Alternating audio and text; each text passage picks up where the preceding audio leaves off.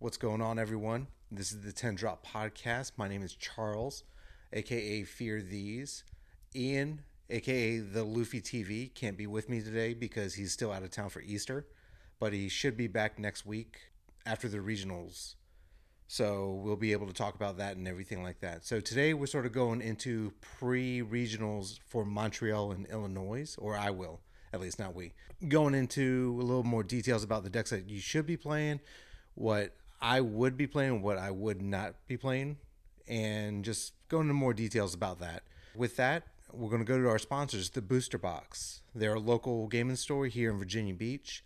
Their website is shop dot the booster box dot g g, where you can get all your One Piece, Flesh and Blood, Magic: The Gathering, and other T C G games on their website, along with Dragon Shields as well. And they are nice enough to give us a discount code, ten percent off entire order. So the discount code is ten D R O P, ten drop. But make sure you spell ten, one zero, not T E N.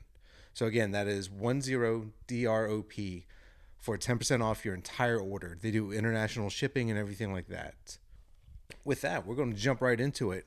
Montreal and Illinois is going to start this weekend at Saturday, uh, offline regionals. And the metagame's probably going to be close to fifty percent Nami decks, a k a. Whitebeard, Zoro, some Luffy's, but they all essentially have the Nami Straw Hat crew, deck, synergy, creature, or characters. I'm calling it Nami Winter because that's what it feels like.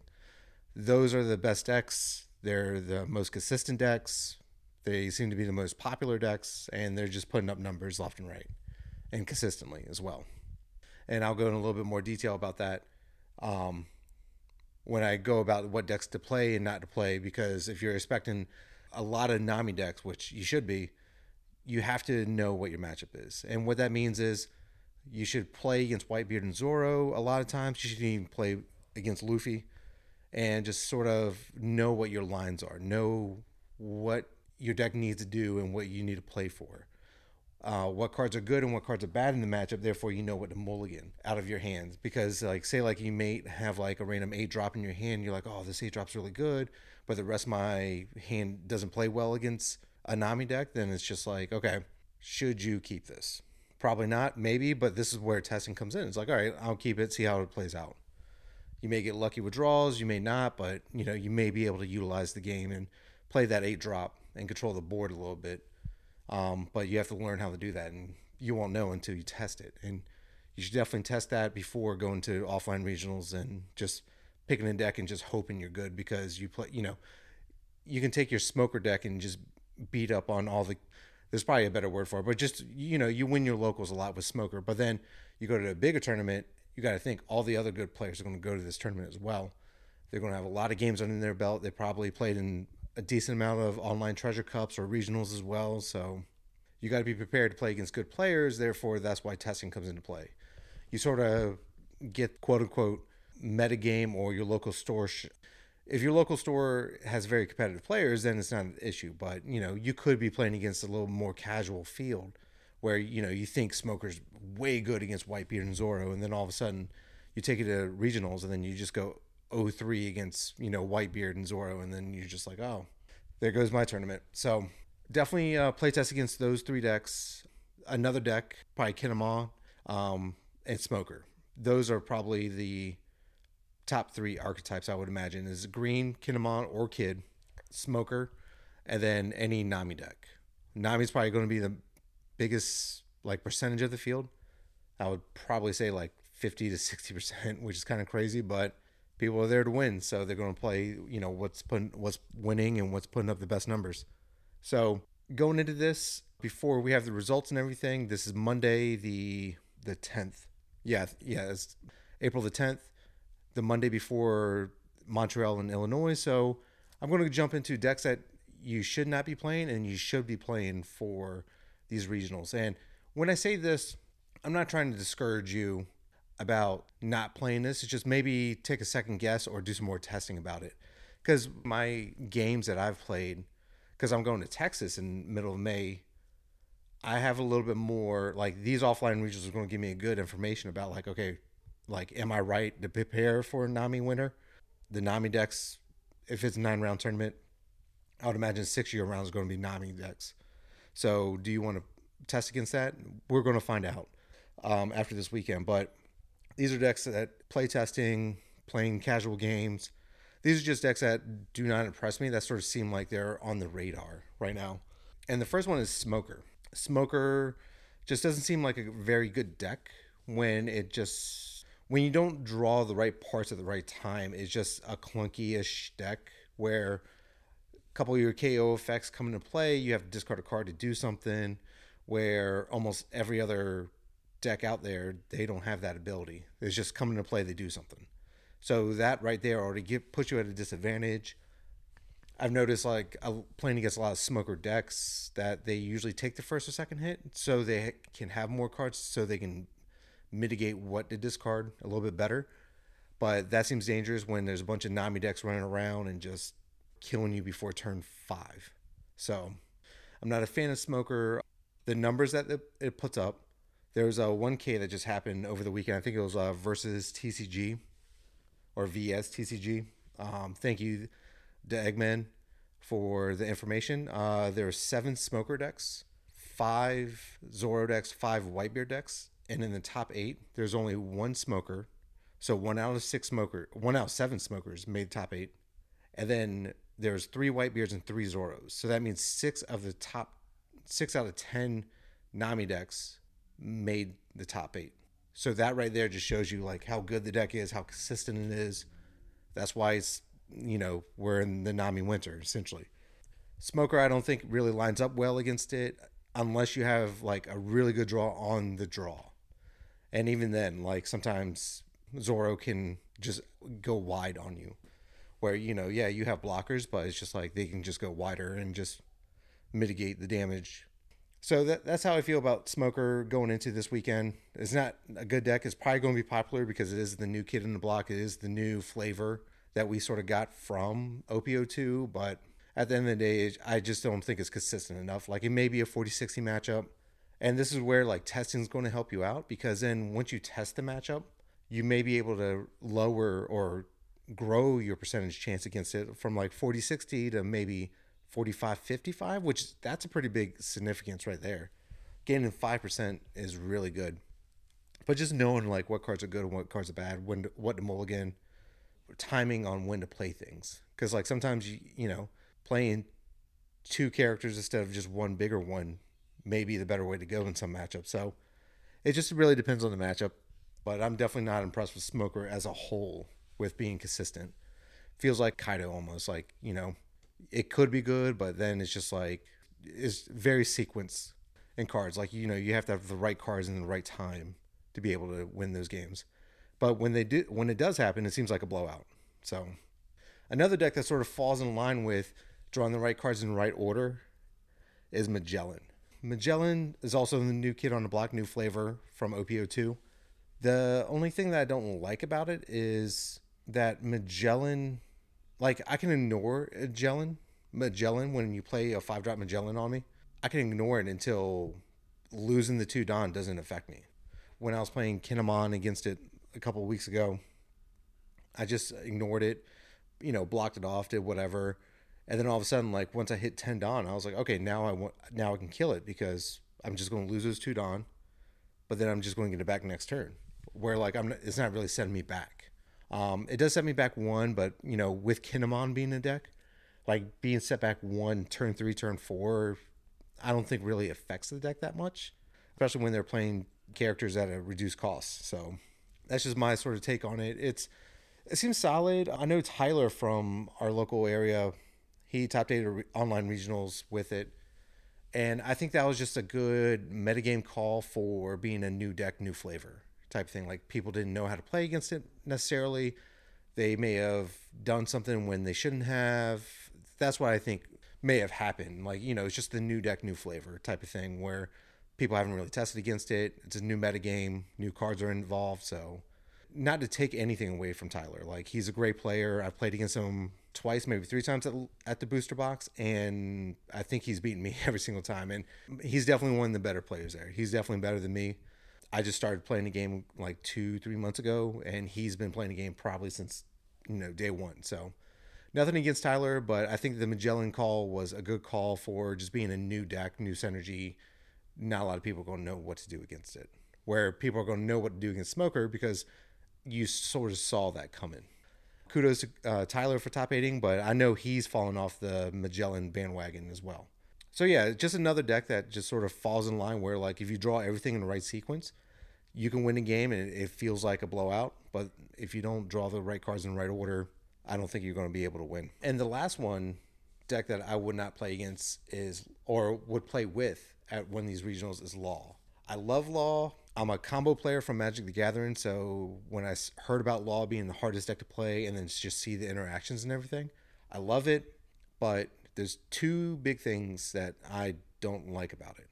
First one is when I when I actually sleeved it up and started playing it for the first, like, like my first best of ten against, you know, like a Zoro deck or something like that, I whiffed a lot on Nami, and I forgot the two-drop tutor name. I do apologize for that, but I whiffed a lot off more often than I thought I would have. With that, it just didn't feel good, you know, like the quote-unquote synergy and the card advantage that I was able to create, which just wasn't, didn't seem good enough. And then um, with all the red decks playing Vista as well, Vista's just, you know, it's just not a good card that lines with all the little, um, you know, one drop and two drops that Law plays and sort of like cut you off from going, using your leader ability. So that's one reason why I sort of, I don't want to play Law right now, because it seems like every deck has a way to answer like a cheap drop just with on play effect. And then the other reason is I don't want to play against Kaido and then just automatically lose, because that seems like out of all the matchups in this entire format, um, Law against Kaido just seems the most one-sided matchup I've ever seen. Like, I was playing Kaido when I first started playing in O P oh one, and playing against Law players was just the easiest thing in the world. I don't even have to draw the stage, and I was able to win these games because, you know, yeah, they're doing their sequencing and they're doing their card advantage and circling, but then all of a sudden it's just like, you know, playing seven drop king, two for one. Um, it just, it was just super easy for me, and it could be the one reason why I love Kaido in my heart and I want to make it playable, but it's just, it's hard. But yeah, I don't want to play Law and then be like two and oh and then play against a Kaido, or really just play against Kaido the entire day. Like, say like I'm like seven and oh, or we'll just say six and one.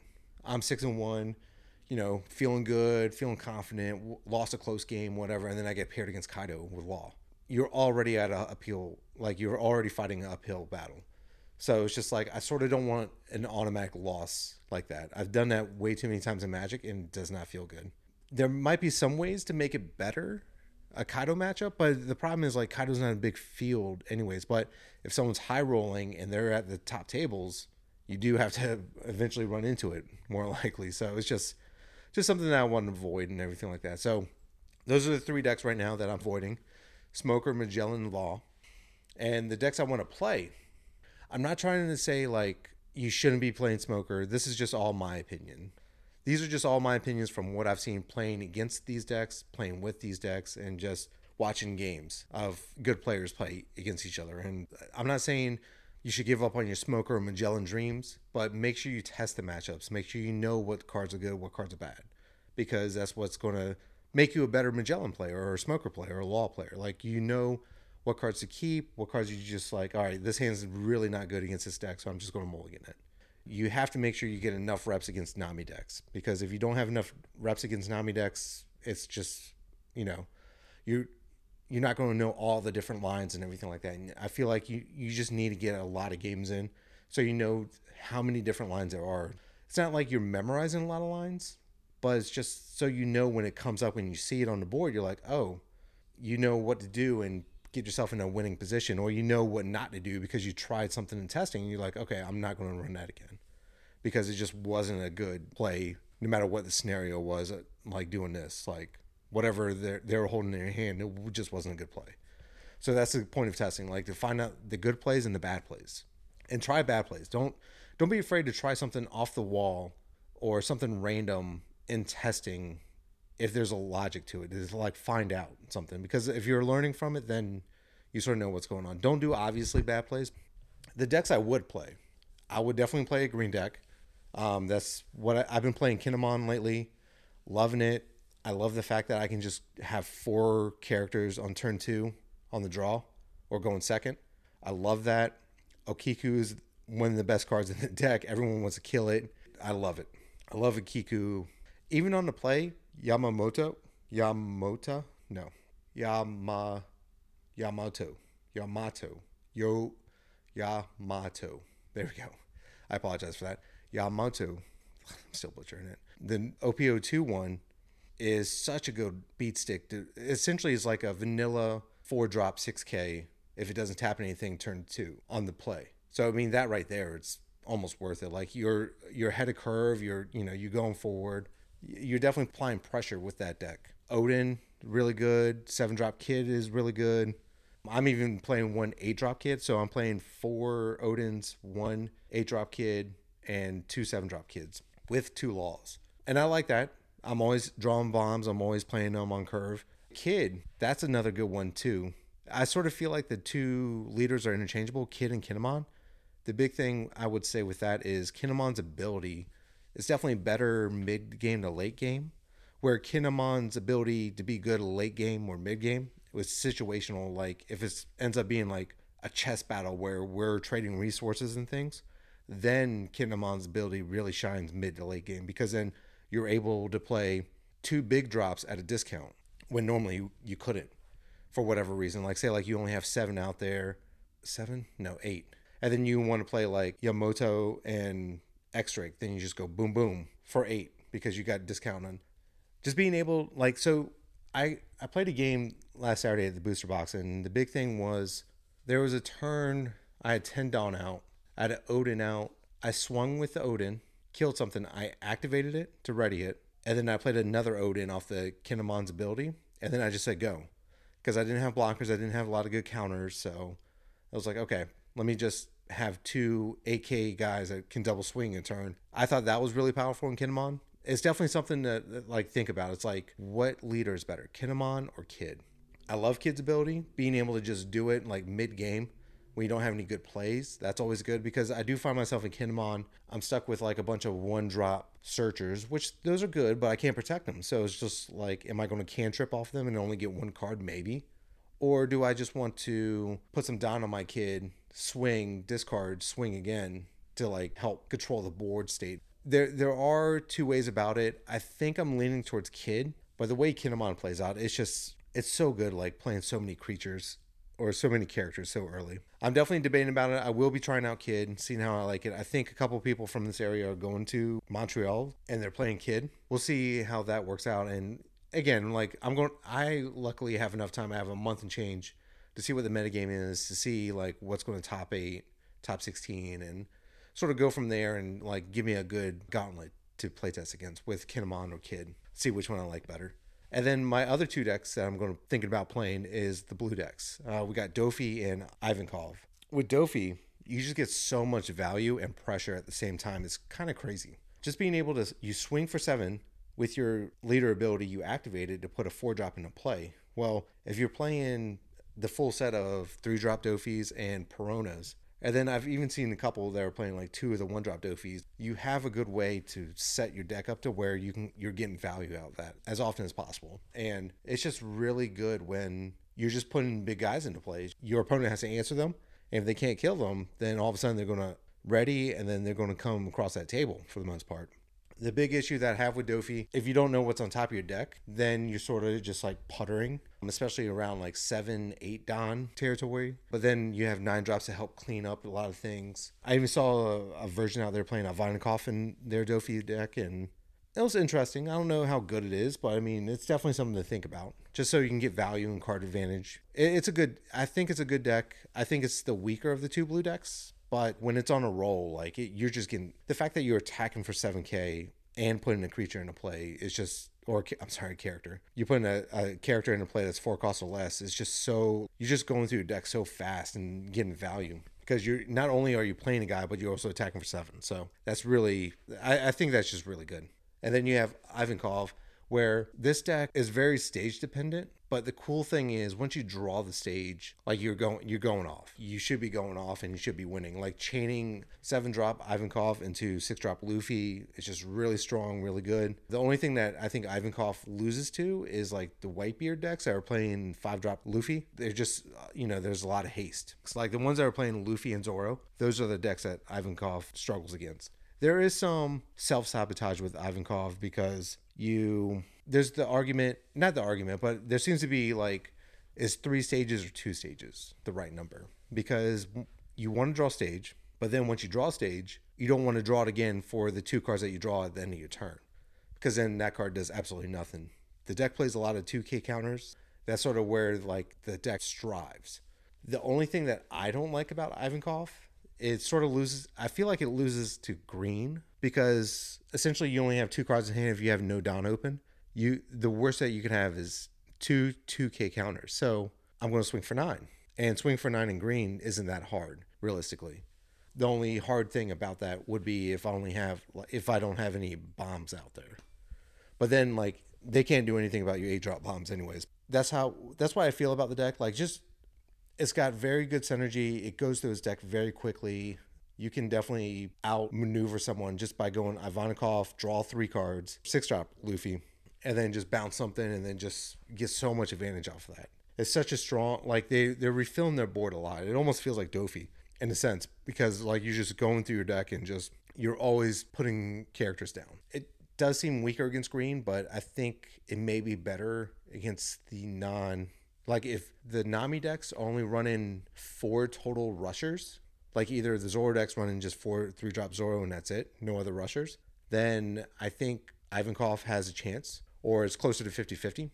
But I think the decks that are running more rushers, it's going to make it weak. Like the Zoro decks that are playing like two five-drop Luffys. Then it's just like, oh, well, you know, you keep applying pressure and you keep coming across the board and everything like that. Where if you can, it seems like you're very good at setting up your turns and everything when you can see what they have.